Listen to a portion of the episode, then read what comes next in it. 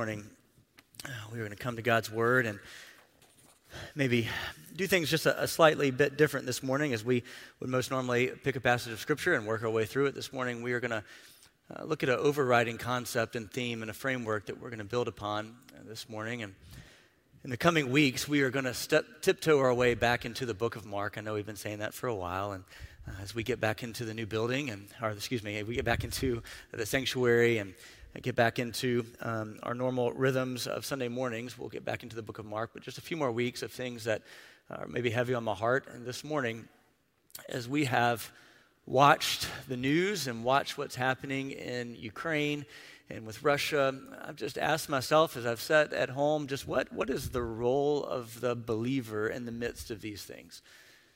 It seems so heavy and weighty to watch on TV war unfold in front of us. And so, what is the underpinning for what we are called to do? How, how do we pray? What does it look like? Are we even supposed to pray? What do we pray for?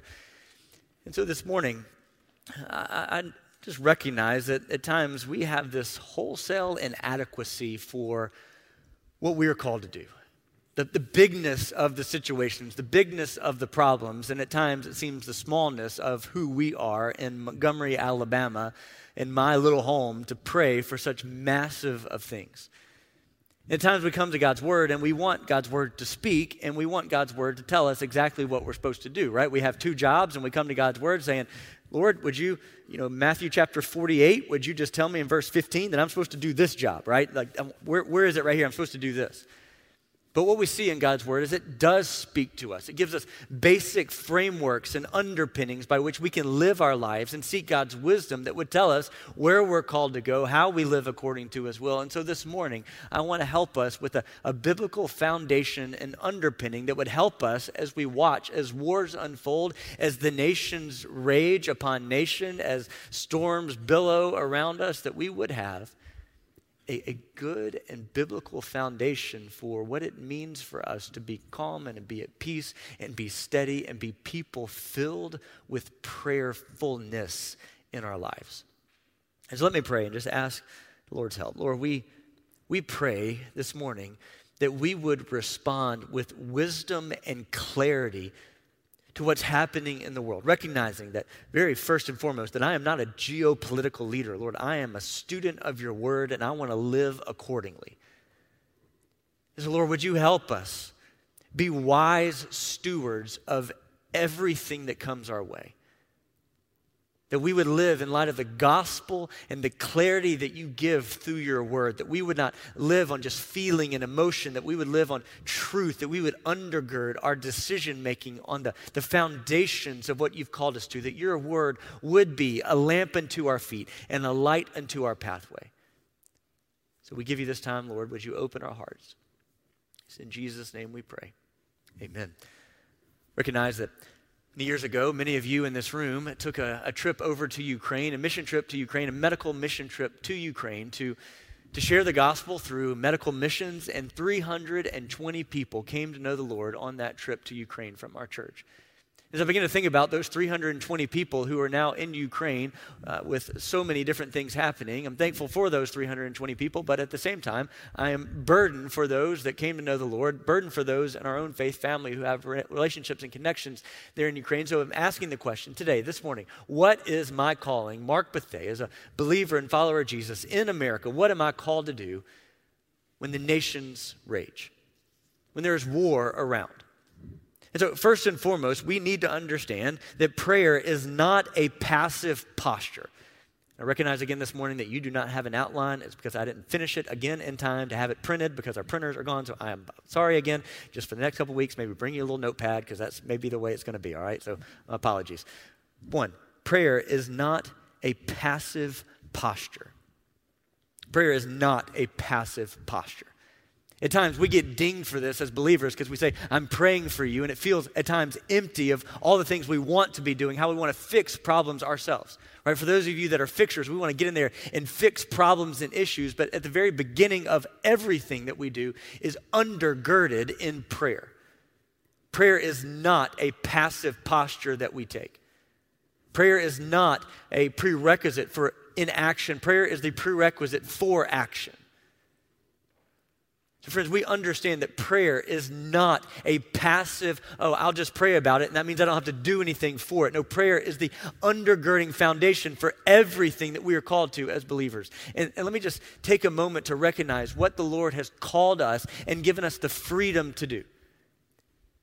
That we, right here at First Baptist Church, Montgomery, Alabama, 36104, are giving the free access to come to the Lord, to pray about things happening all over the face of this planet.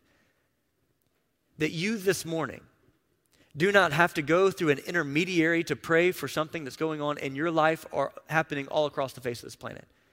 That this morning you don't have to give a tithe to the church before you can pray about something. That you don't have to come to me and say, Mark, I need you to lift up this prayer request because I can't seem to get it through the joy that it is that you as a believer through Jesus have direct access to God is a absolute stunning marvel and one that I think we take for granted.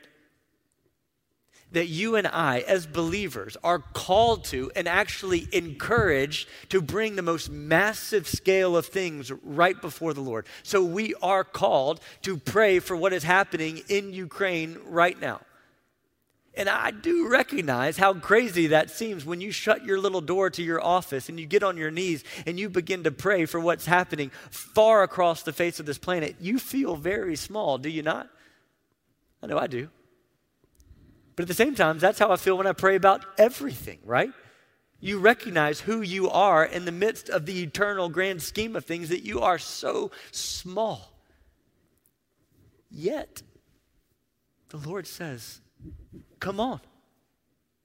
We recognize this morning that the Lord is not simply sitting in Ukraine amongst those people, but He is absent from this room. We recognize that. That the Lord is not situated over in Ukraine. He's not situated in some far off place. He's not situated over in China, and He's just there because the church is booming, so the Lord's in China, but He's not also here. The beauty of the Lord, that He is not bound by time and space. We recognize even this morning that God is not here at First Baptist Church, but He is absent of churches across Montgomery. We recognize that believers are gathered together here in Montgomery at some fantastic churches, worshiping and connecting to the Lord in a real way. This is the beautiful part of serving the Lord. And so this morning, we recognize that God does not tell us as believers to say, hey, you are here in America. And so what's happening is so far away that your prayers just simply don't have any merit for what's happening in Ukraine. Your prayers don't have any bearing on the souls of men far off and in powerful places. We recognize that God does not say you're only allowed or bound to pray for things that are near to you or you actually have personal connection to. Those are the only things that you're able to pray for. Of course not we recognize, uh, even this week as I was praying for Ukraine, the incredible gift that we have been given. That as I am on my knees praying for the leadership of countries far away, that I also have the privilege to pray for people like Vladimir Putin. The Lord would change his heart. I'm praying for our President of the United States. And in the same breath, I'm praying for my daughter who got hit in the face and had to go to the dentist this week. We recognize that. That in the same breath that I'm praying for the worldly powers and the great and mighty things happening on a global scale, I'm also praying when my children have fevers and don't sleep through the night. You recognize the beauty in that. That the Lord says, Come. You have access through Jesus that you can come and approach the throne of grace with confidence, not with the, oh, I don't think I'm deserving or worthy of this. Through Jesus, you are worthy to approach the throne of grace with confidence in who He is. And so you can bring him the most large and grandiose things. And we recognize that the prayers of righteous people availeth much. And so when you pray for stuff, when you, you persevere in prayer, that you are availing much in your prayers with God's people. When the apostles was called camel knees the apostles of Jesus was called camel knees because as he prayed day after day after day, he spent so much time on his knees recognizing the power and the uniqueness of prayer that his knees began to be knobby like a camel. And so when he would walk around, people would say, There's all camel knees again. Look, here comes camel knees. What a great compliment, right? To be called camel knees because you are constantly on your knees in prayer, recognizing the vastness and the power that is inherent in your prayers. So, friends, if you walk away with nothing else this morning, recognize that prayer is not a passive posture that you take as an excuse for inaction. Prayer is what we are called to do primarily for those that we may never see, touch, or help in a tangible way. We are called to be on our knees in prayer. Spending five years working at the Women's Missionary Union, and last week getting to reconnect with my uh, former boss, Sandy Wisdom Martin, I was reminded of every day during the week we would gather together in one of the rooms of the WMU and we would pray for missionaries having birthdays. It's the same thing that we do here at the church. Before we start our day, as a staff, we get together at 8:30 and we pray for uh, missionaries having birthdays. And it was so neat working at WMU that we would get letters from our missionaries on the field talking about what happened on their birthdays.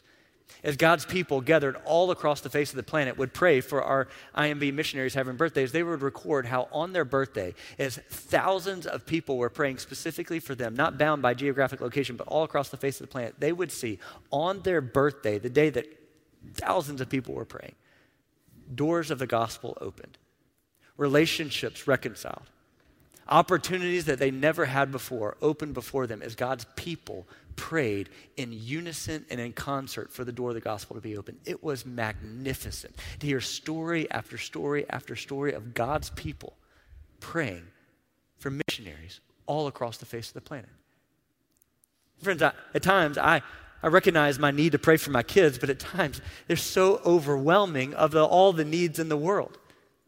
And so at times when we feel like I don't have much to pray for, recognize, look out your window and see the vastness of all that we get to pray for of all the world happenings and all the things happening even in our country, in our city, in our state. We are called to pray about everything at all times. And so let's just get some underpinnings here. Ephesians 6 would tell us pray at all times in the Spirit with all prayer and supplications. To that end, keep alert with all pers- perseverance, making supplication for all the saints.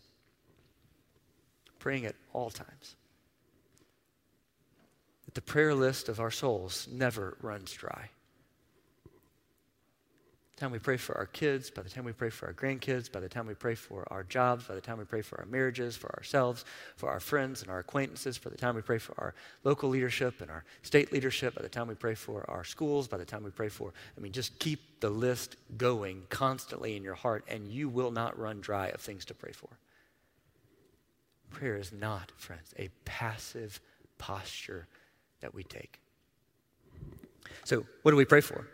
in the midst of seasons like this, when the nations rage, what do we pray for? I think we would turn ourselves to 1 Timothy 2 1 through 4, which would tell us, first of all, then I urge that supplications, prayers, intercessions, and thanksgivings be made for all people, for kings and all who are in high positions, that we may lead a peaceful and quiet life. As Paul would write to Timothy and tell him to, to pray for kings and all are in high positions, you may be quick to say, well, Paul, you don't know what kind of kings and leaders are out there. Right? We got some wicked people out here in the midst of the world, and it's kind of hard to pray for them. We'll recognize that Paul is writing in the midst of Nero's reign in his land, and so Nero was not this really great guy. Just go ahead and say it like it is, right? And so Paul's writing even in the midst of hard political leadership to pray for kings and all who are in high positions. So, first and foremost, we are called to pray for our leadership. Whether you voted for the leadership of our city, state, and nation, you are called to pray. Can I feel the conviction in my own soul that I am so quick to critique and judge and be angry and maddened and sickened to my heart rather than I am on my knees, quickened to pray for our leadership? And so, why then? Are we so quick to post our thoughts on Facebook that does so little good rather than get down on our knees that we recognize does good?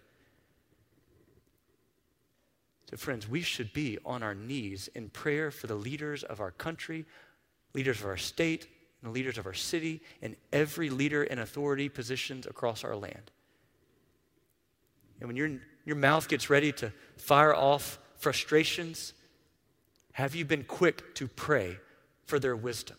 And I recognize that I am no geopolitical leader. I don't know the answers to the world's problems, but I do know I am called as a minister of the gospel, but a believer in Jesus Christ, that I am called to my knees in prayer for these people who are making difficult decisions. And even this week, can I tell you the conviction that God brought as I was at the gas pump? As I began to fill up my gas tank and the numbers just went higher and higher and higher and higher, there was that moment, like I'm sure you've had, where your heart was what? Angry? Frustrated? Saddened? Expletives? Surely not, right? Not God's people. Frustrated? And this week, as I filled up my tank, as it went higher and higher, the Lord just broke me down and said, Have you prayed? As that number goes higher, and you've got about five minutes here watching that number get higher, you have a choice to make. Either you can get angry and bitter and you can grumble all the way, or you can pray for those who are hurting far more than we are in this moment. Everything, friends, is an opportunity for us to either grumble and get bitter or pray and ask and bring the Lord's presence here. So, first and foremost, we recognize that prayer is not a passive posture, and we are praying for our leaders and those in authority, and we are also praying for fellow believers who are right now in Ukraine who are worshiping. As you watch the news and you recognize that the Ukrainian Baptist Theological Seminary is right there in the heart of Ukraine, as you pray for those 320 believers that came to faith through our church, as you pray for brothers and sisters who are in Ukraine worshiping, you are on your knees praying that Lord would strengthen, would refine, would keep them, and keep the light of the gospel strong in that country. We pray for our fellow believers. And at times, it's hard to think, what are those fellow believers? And at times, they think they're so far away. So but, friends, we are on our knees just like if one of you were going through the ringer and going through a difficult, difficult season of darkness, we would be on our knees for you. These are our brothers and our sisters in the Big C church. And so we are praying with active hearts, active souls, with, with knees to the ground, praying for our brothers and sisters all across the face of this planet who are facing persecution on the daily. And we are also praying for those who seek to do evil. And of all things, this may be the most difficult thing to pray for. But at the same time, we see clearly in God's word that Lord has called us to pray for evildoers, pray for those who are doing injustice. We are praying for evildoers. And when this feels hard, we recognize that the book of Psalms gives us some language. Psalm like Psalm 37, 18, the Lord knows the days of the blameless and their heritage will remain forever. They are they're not put to shame in evil times. In the days of famine, they will have abundance, but the wicked will perish, and the enemies of the Lord are like the glory of the pastures, they vanish. Like smoke, they will vanish away. Our most pertinent prayers, we are praying for the salvation. We're praying for salvation. Even though they may be our enemies, we are praying. The Lord is not slow to fulfill his promises, but he is patient with those that all would reach repentance. And so we are praying on our knees, even when it feels like there may be no way. We are praying for their repentance.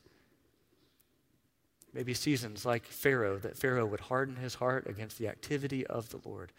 And we are praying that God's promises would ultimately be fulfilled. I've been praying that bullets would not hit their mark, that missiles would miss their mark, that gas tanks, that tanks would run out of gas, that they would get stuck in mud, and the plans of evildoers would be muddied. So we pray, friends, for those that would do evil. So we know that prayer is not a passive posture, and we also recognize that even today, as the nations rage and we watch TV and see the craziness that has happened at every level of government from everywhere in this world, we recognize that today God is firmly in control. God is firmly in control. That nothing that has happened is something that said, oh, what do we do? How are we going to how are we going to face this? What are we supposed to do? How, how can we handle this? That God is in control. Let me read for us Colossians 1 as we kind of finish up this time. Colossians 1, 15 through 20 reminds us that Jesus is the image of the invisible God, the firstborn of all creation. For by him all things were created in heaven and on earth, visible and invisible, whether thrones or dominions or rulers or authority, all things were created through him and for him. He is before all things, and in him all things hold together. He is the head of the body, the church. He is the beginning, the firstborn from the dead, and everything he might be preeminent. For in him all the fullness of God was pleased to dwell, and through him to reconcile to himself all things, whether on earth or in heaven, making peace by the blood of the cross is the way that we have peace in our personal lives and the way that our world experiences peace. It's because Jesus has made reconciliation on the cross. And the way that world leaders will stop their raging, the way that we will experience peace is when people come to know Jesus. You personally, the way that you experience peace in your life is when you know Jesus. So this morning, we are praying, not passively, but actively for Jesus to invade the hearts of our enemies, for Jesus to invade the souls of those who are raging. That he would give believers all that they would need to share and show the gospel, that he would undergird them in strength, and he would give those who do not yet know the Lord the open door to know him. Let's pray. Lord, we, we again recognize the, the reality of what we face and what we're walking through. Lord, we also recognize this morning that you are in control. We've got to recognize that you are firmly seated on your throne this morning. So when we are praying, we're, we're praying to you who sits high and lifted up. That you are not bound by our human constraints. We thank you for the privilege that it is to come to you in prayer, to unload our hearts to you, our, our weaknesses, our struggles, our, our desires, our wishes. We, we recognize the joy and the access that we have through Jesus to you. So Lord, we don't want to take that for granted. We want to be on our knees constantly. We want to walk through life with prayer being the, the output of our souls. Lord, as we watch the news, as we scroll our Twitters, Lord, I pray our hearts would be stirred towards prayerfulness mindfulness of your activity in the world. That our hearts would be broken for the unbelievers who are, who are all across this world, but also across the street. I pray our hearts would be stirred towards activity and desire to fellowship and connect and to lift up other believers who are around us and also across the planet. I pray that we would give, that we would go, that we would serve, that we would love, that we would care, that we would have compassionate hearts for those two million refugees who are fleeing their homes. Lord, teach us, show us, Lord, how we can go with you to love and care for people, both across the street and around the world. Lord, we love you. We thank you for Jesus. In his name we pray. Amen.